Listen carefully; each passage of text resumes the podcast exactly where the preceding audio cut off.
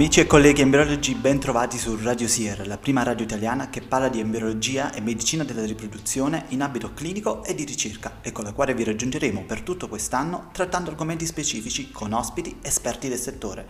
Come sempre, a farvi compagnia ci siamo io, Attilio Anastasi e il caro Francesco Capodanno.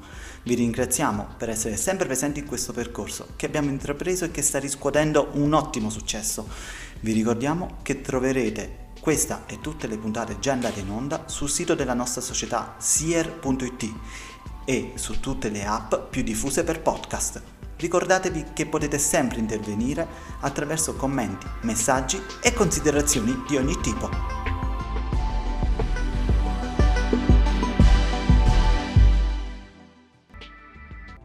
Benvenuti cari radioascoltatori di Radio Sier, sempre più numerosi e siamo ben contenti di avervi qui con noi. Oggi ospite di questa puntata la professoressa Laura Di Renzo, professore associato del Dipartimento di Biomedicina e Prevenzione all'Università Tor Vergata e direttore della Scuola di Specializzazione in Scienze di, dell'Alimentazione. Benvenuta professoressa.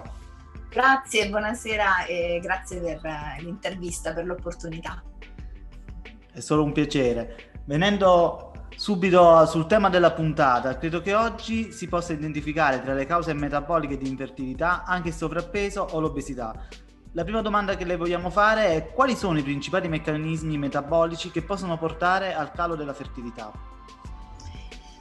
Sì, eh, dal punto di vista mm, possiamo parlare biomolecolare e endocrinologico, ma che trova una stretta relazione tra la nostra composizione corporea, quindi il nostro fenotipo e il calo della fertilità, c'è la relazione tra i processi infiammatori che dipendono dall'aumento del tessuto adiposo, eh, processi infiammatori parliamo di ruolo delle adipocitochine nel, nel processo infiammatorio che porteranno ad un aumento del, eh, dello stress ossidativo a livello metabolico e conseguentemente determineranno delle alterazioni di quella che è la cascata anche legata ai meccanismi che sottendono eh, l'insulino resistenza e quindi c'è una stretta relazione tra aumento del tessuto adiposo, ehm, in, insulino resistenza, infertilità. Benissimo, grazie passando già alla domanda successiva, eh, le volevo chiedere, l'elevato BMI ha lo stesso impatto sulla fertilità dell'uomo e della donna oppure l'impatto sulla fertilità dipende dal genere? Ecco, andiamo un poco più nello specifico. Sì, eh, i, i, lavori, diciamo, eh, dal punto di vista di, di studi, eh, quello che viene riportato è sicuramente un impatto di genere eh, dove abbiamo una eh, relazione stretta tra eh, il soggetto obeso e eh, l'infertilità. Nell'uomo eh, la relazione è più che altro legata a meccanismi epigenetici, quindi dovremmo andare anche a vedere il, l'impatto di questa eh, deregolazione dei processi infiammatori nel ruolo di meccanismi eh, regolatori eh, sulla metilazione demirna e quindi la relazione poi che c'è con eh, il, i processi legati alla metilazione e agli stoni di acetilasi, quindi processi epigenetici che poi possono anche essere trasferiti e avere anche un impatto addirittura sul, mm, sul nascituro.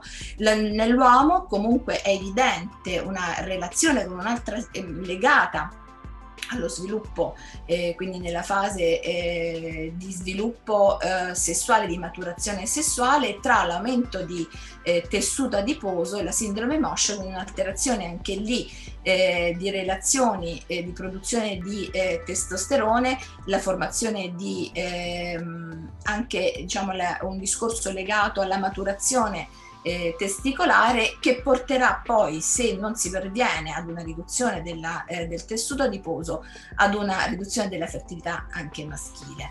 E quindi forse i dati di letteratura ci portano a dire che potrebbe essere di genere, i dati invece di valutazione della composizione corporea ci portano a dire che determinante questo tessuto adiposo che espande, infiamma e ha un ruolo endocrino come tessuto endocrino, quindi indipendente dal genere. Grazie professoressa, grazie, veramente molto interessante. Eh, io le pongo un, un, problema che abbiamo quotidianamente nei centri di procreazione medicalmente assistita, ovvero sia l'aumento sempre eh, costante eh, delle eh, pazienti con un BMI elevato, quindi sovrappeso o obese. E, ehm, mh, il, la domanda che mi pongo e che le pongo è, eh, è corretto utilizzare solo il BMI come strumento di identificazione di queste pazienti oppure è riduttivo e ci mm, spinge verso una sottostima del problema? No, la ringrazio per la domanda perché questo mette all'attenzione un, un, un problema nella diagnosi eh, che noi facciamo, la diagnosi di obesità.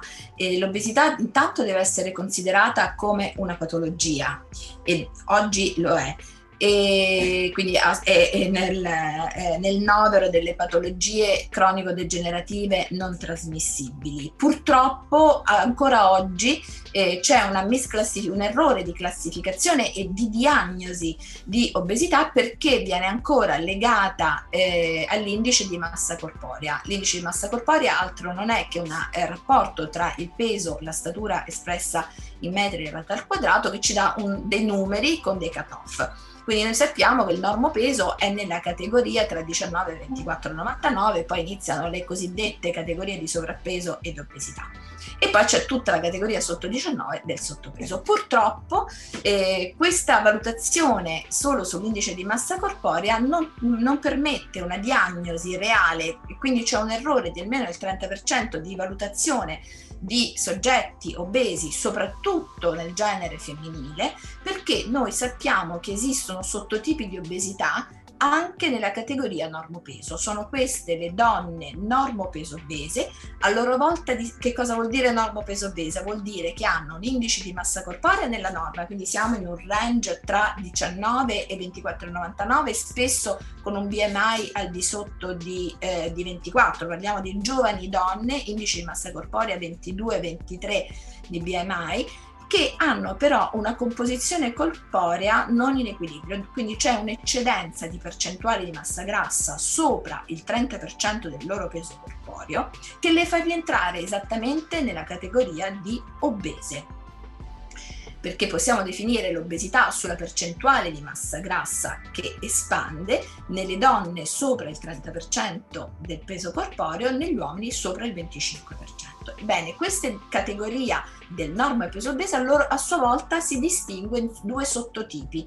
Il normo peso obeso con segni metabol- di sindrome metabolica, quindi insulinoresistenza, alterazione della pressione, spesso accompagnata anche alla sindrome dell'ovaio policistico, con un'alterazione, eh, con delle dislipidemie eventuali e quindi un aumentato anche rischio di malattia cardiovascolare, ma soprattutto di insulinoresistenza e diabete di tipo 2. A questo sottotipo se ne affianca un altro, che è quello della donna sempre normopeso obesa con sindrome di Lorenzo, un eh, nuovo sottotipo, una nuova sindrome titolata al professor De Lorenzo, il mio direttore della scuola, diciamo del dipart- direttore del Dipartimento di Biomedicina e Prevenzione, con il quale abbiamo portato avanti degli studi, abbiamo trovato che esistono delle donne che pur rientrando sempre in un range di BMI nella, di normalità hanno una percentuale di massa grassa sopra il 30% e la loro peculiarità è che infiammano, cioè i livelli di proteine dell'infiammazione, di citochine proinfiammatorie è molto alto e queste sono a rischio di malattia cardiovascolare, a rischio di una serie di patologie eh, cronico-degenerative non trasmissibili e entrambi i sottotipi presentano anche un maggior rischio di infertilità, proprio perché sono obese. Quindi l'errore più grave che si possa fare è quello di continuare a fare diagnosi di obesità esclusivamente prendendo peso sulla bilancia la statura. Ed è un errore che molti di noi continuano a fare, onestamente, perché appunto non avendo gli strumenti culturali per eh, capire e, e, approfondire il tema della, della, dell'obesità nel campo della eh, fertilità, senz'altro tanti di noi... Eh, classificano il, l'obesità e il sovrappeso solo sulla base del BMI, ma se non ho capito male questo ci porta a una perdita circa del 30% di pazienti che comunque presentano delle disfunzioni metaboliche eh, assimilabili a quelle che sono tipiche della, eh, delle sovrappeso e delle obese. E una domanda, quindi le chiedo una risposta secca alla prossima domanda. Alla luce di tutto mh, quello che ci ha eh, finora ehm, descritto, eh, è d'accordo o no nel mettere un limite tassativo ehm, di BMI, se parliamo di BMI, per l'accesso alle tecniche di procreazione assistita o comunque per eh, la ricerca di una gravidanza? No, non sono d'accordo. Eh, non lo sono, così come eh, per altre eh, indicazioni. Eh, non, non, si può essere così tassativi. Intanto, se vogliamo prendere l'indice di massa corporea, è facile, no? molto utilizzato perché è di basso costo e di facile. Certo eh, applicazione. Interpretazione. Intanto, interpretazione anche. Intanto quindi sarebbe il caso di fare una valutazione eh, di, sulla percentuale di massa grassa, quindi riuscire, a, se fosse il, eh, la, eh, il, punto tassativo, quello della percentuale di massa grassa 30%, sarei d'accordo con lei. E l'altra cosa è che non si può dimenticare di valutare anche parametri biomorali che ci danno indicazioni di segni eh, di alterazione metabolica. Grazie. Mm, perché così facendo c'è la doppia valutazione per permettere di essere più precisi. Perfetto, una precisazione molto importante che mi porta alla domanda successiva. Quindi la figura del biologo nutrizionista assume un'importanza molto rilevante. Crede che i tempi a questo punto siano maturi per inserire questa figura all'interno dell'equipe dei centri di PMA o è ancora un po' una forzatura? Ossia, i pazienti che si rivolgono a noi hanno bisogno di questa figura, di rapportarsi con questa figura prima di iniziare un ciclo, un percorso per la ricerca della gravidanza o appunto è una forzatura, che, un percorso siamo, a cui non siamo ancora pronti? Io credo che siamo pronti perché eh, la classe diciamo, di, sia di specialisti eh, medici e non medici, quindi in cui rientrano anche i biologi nutrizionisti. I biologi nutrizionisti ormai credo che sia abbastanza pronta, culturalmente preparata e, e, e comunque eh, necessitiamo sempre di corsi di formazione eh, in itinere e quindi eh, siamo pronti, sappiamo tutti molto bene come si fa la diagnosi di obesità. E ritengo che sia necessario lavorare in equip e quindi questo, eh, il gruppo che si deve eh, costituire un gruppo di, di, ginecologi, un gruppo di nutrizionisti, metterei anche la figura di uno eh, psicologo perché eh, credo che il, eh, la valutazione che parte anche da una valutazione nutrizionale, tanto per citarne una sull'esempio del psicobioma e la relazione che c'è tra lo stress l'asse intestino-cervello, asse eh, ipotalamo-ipofisi, disbiosi intestinale, stato nutrizionale e infertilità è un altro, mh, mm, è, un altro punto, un altro passaggio, un avanzamento eh, che possiamo fare insieme che non è solo fantascienza ma eh, di facile approccio. Grazie professoressa. Eh, chissà, forse proprio come SIER potremmo in futuro eh, così prenderci cura di questa figura del biologo nutrizionista all'interno dei centri di procreazione medicalmente assistita.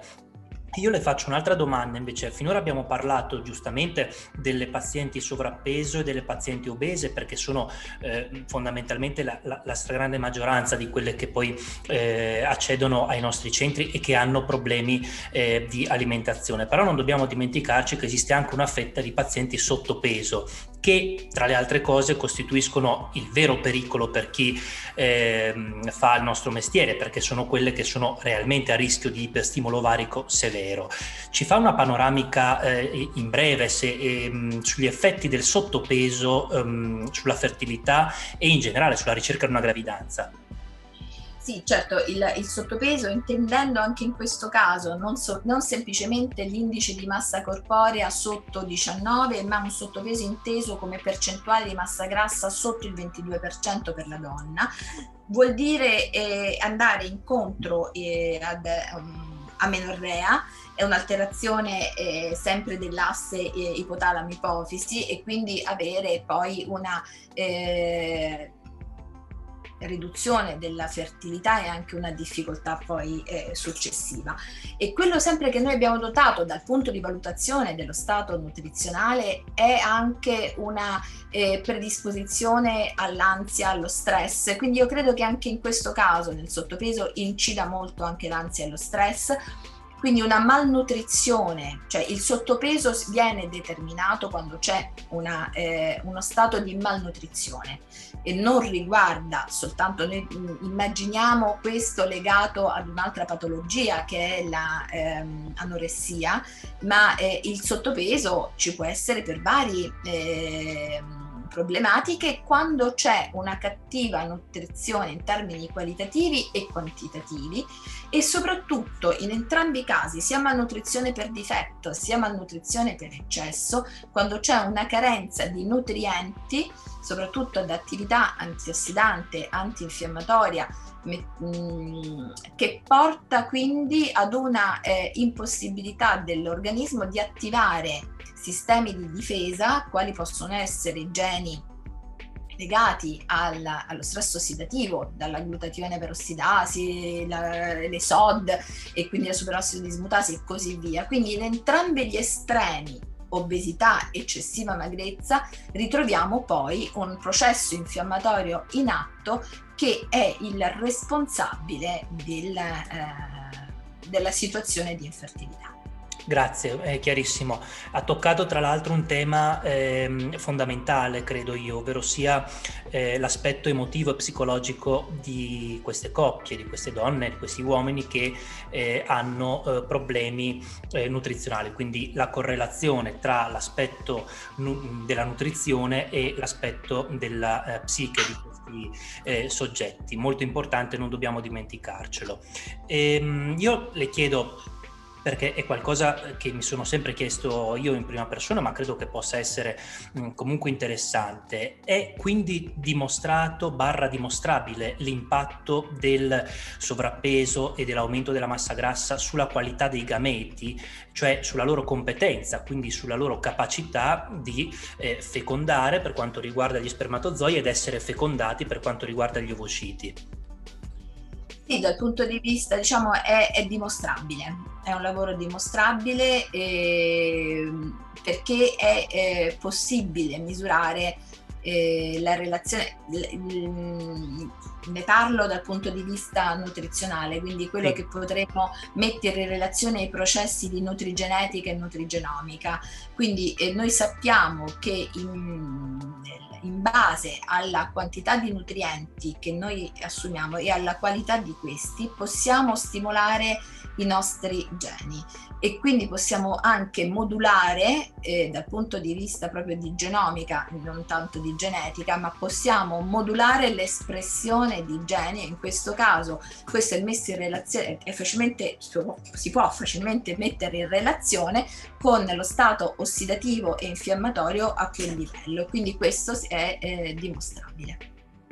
Perfetto, grazie professoressa. Ma che bella questa puntata, Francesco. Veramente è molto interessante, non, non si finisce mai di imparare. È un mondo nuovo per me ed è molto molto affascinante. La ringrazio professoressa per tutte le nozioni che ci sta dando.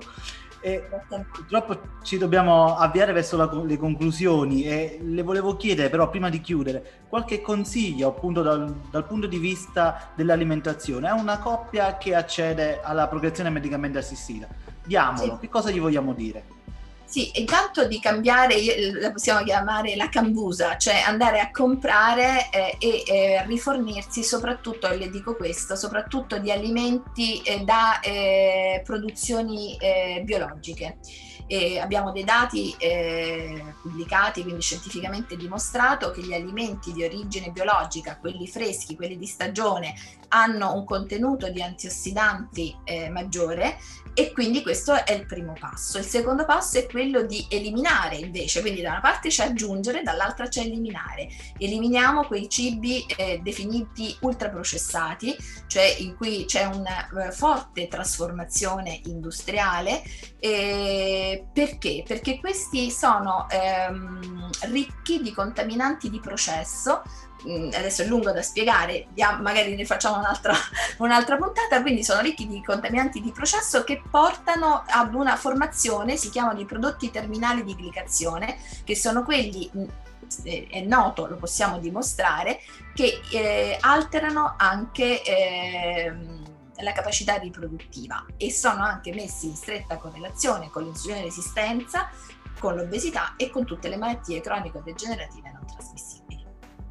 Quindi possiamo anche concludere che è decisamente meglio una alimentazione, un regime alimentare sano piuttosto che ricorrere agli integratori. Ma sì, quando noi abbiamo un regime alimentare sano lo possiamo anche definire e noi siamo la patria del regime alimentare sano eh, dimostrato, scientificamente dimostrato, che è la nostra dieta mediterranea. Dovremmo riscoprire il valore della dieta mediterranea, capire che cos'è questa mediterraneità delle nostre tradizioni culinarie, però se noi riuscissimo a eh, seguire quelle indicazioni della dieta mediterranea studiata negli anni 50 con un recupero dell'indice adeguatezza mediterraneo, quindi non solo, non è, dieta mediterranea non è solo pane e pasta, dieta mediterranea è frutta, ortaggi, olio extravergine d'oliva, vino rosso, eh, pesce alla base della nostra dieta. Questo paniere salutare rappresenta il primo passo diciamo, per mantenerci eh, noi eh, in eh, lunga vita e magari generare nuove generazioni sane. Grazie mille professoressa, è stata davvero una puntata molto interessante, piuttosto purtroppo dobbiamo chiudere, ci sarebbero ancora tantissime cose da dire, tantissime nozioni, magari faremo un'altra puntata. Ringrazio tutti gli ascoltatori che ci hanno seguito oggi, ringrazio la professoressa e Grazie. vi vogliamo numerosi anche per la prossima puntata. Grazie mille. Grazie.